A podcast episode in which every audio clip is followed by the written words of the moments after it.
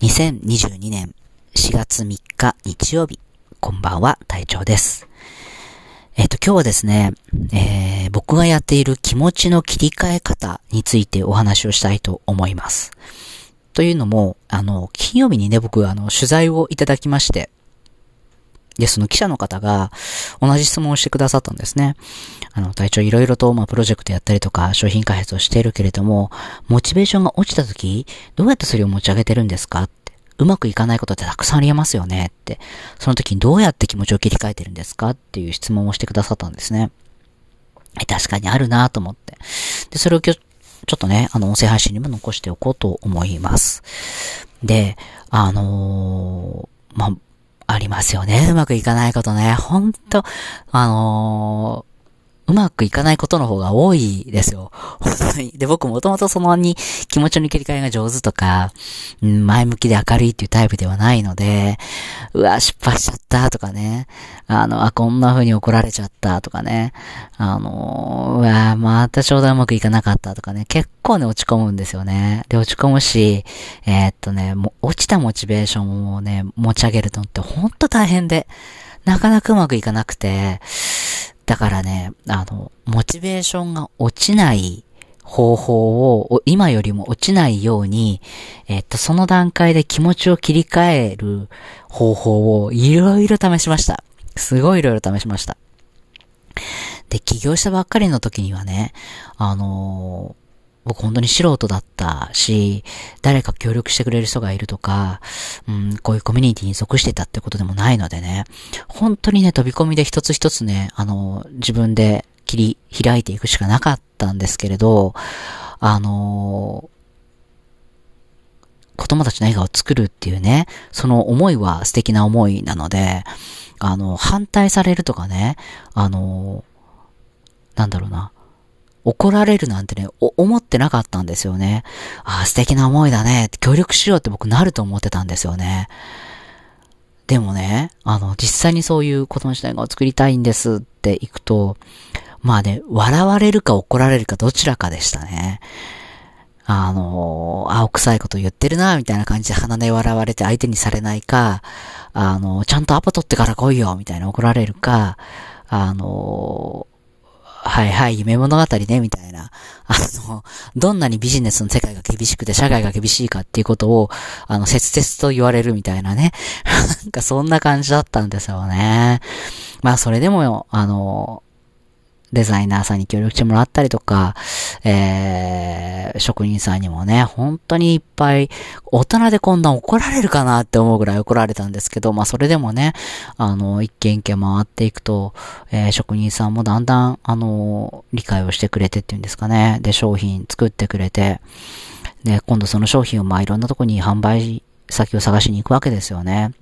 で、それもね、イメージ通りの商品ができたのでね、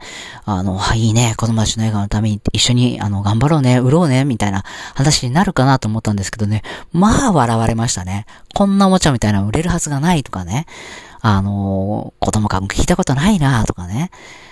東京で売れたらまた来てよ、とかね、まあ、散々言われましたね。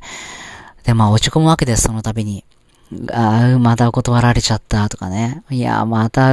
全然売り上げ今月も経ってないよみたいにね、落ち込むんですけど、そのうちね、だんだんね、このままやっぱ気持ち切り替えていかなきゃダメだなって思うわけですよね。で、試しました。いろいろと試しました。まあ、車で僕移動することが多かったのでね、例えば車の中で大声で好きな歌を歌うとかね、喫茶店に入って、コーヒーを飲んでちょっと気持ちを切り替えるとかね、マッサージに行ってみるとかね、映画館に入って映画を見るとかね、まあいろいろやったんですけどね、どれもね、うまくいくときとうまくいかないときがあるんですね。で、例えば歌を歌うとかね、やっぱね、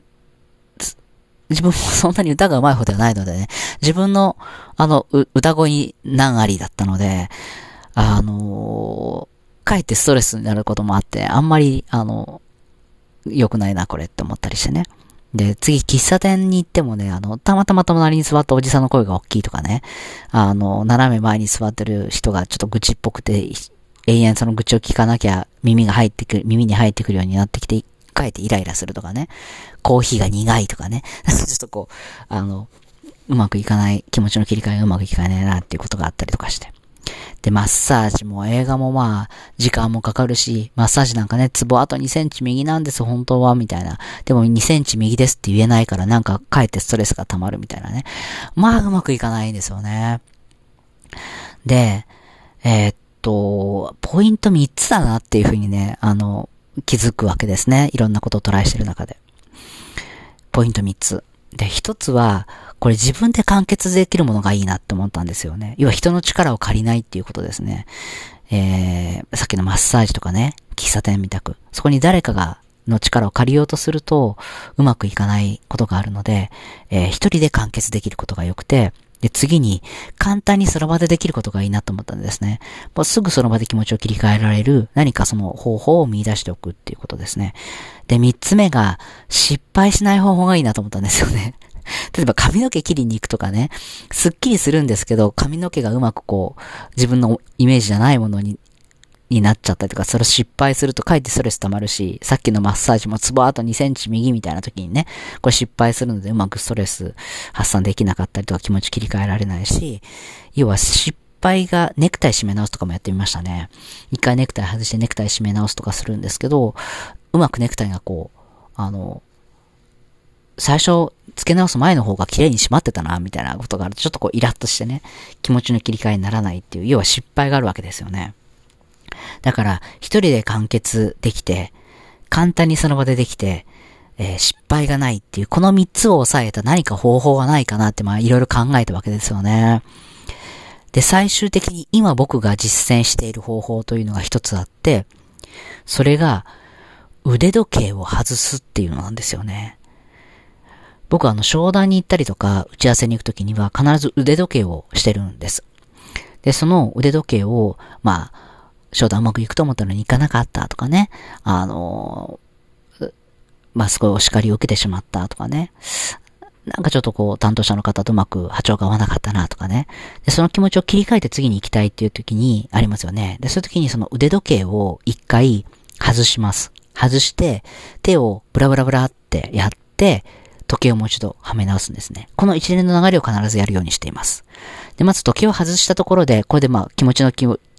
をこうオフにするっていうイメージですね。で、手をブラブラブラってやることで、なんかこう自分についてるこう悪い気を外に出すみたいなそのイメージで手をブラブラブラってやりますね。で、もう一度腕時計をはめ直してカチッってやることで、なんかそのカチッって自分にスイッチが入るみたいな感じもするし、そのカチッって音とか手応えが、僕はスイッチが入ったような気がして、よし次っていうふうに思えるようになったんですよね。はい。なので、まあ、いろんな方法を試してみるのはいいと思うんですけど、僕のおすすめとしては、一人で完結できて、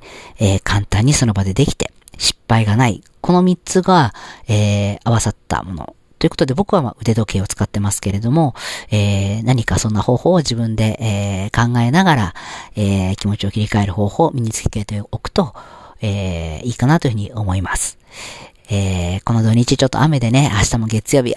かっていうふうにちょっとなりがちなんですけれども、そういう時にね、こういう気持ちを切り替える方法何かないかなっていうふうにまあ探してみると、また少し、気持ちも別の方向に逸れて、いいんじゃないかなというふうに思います。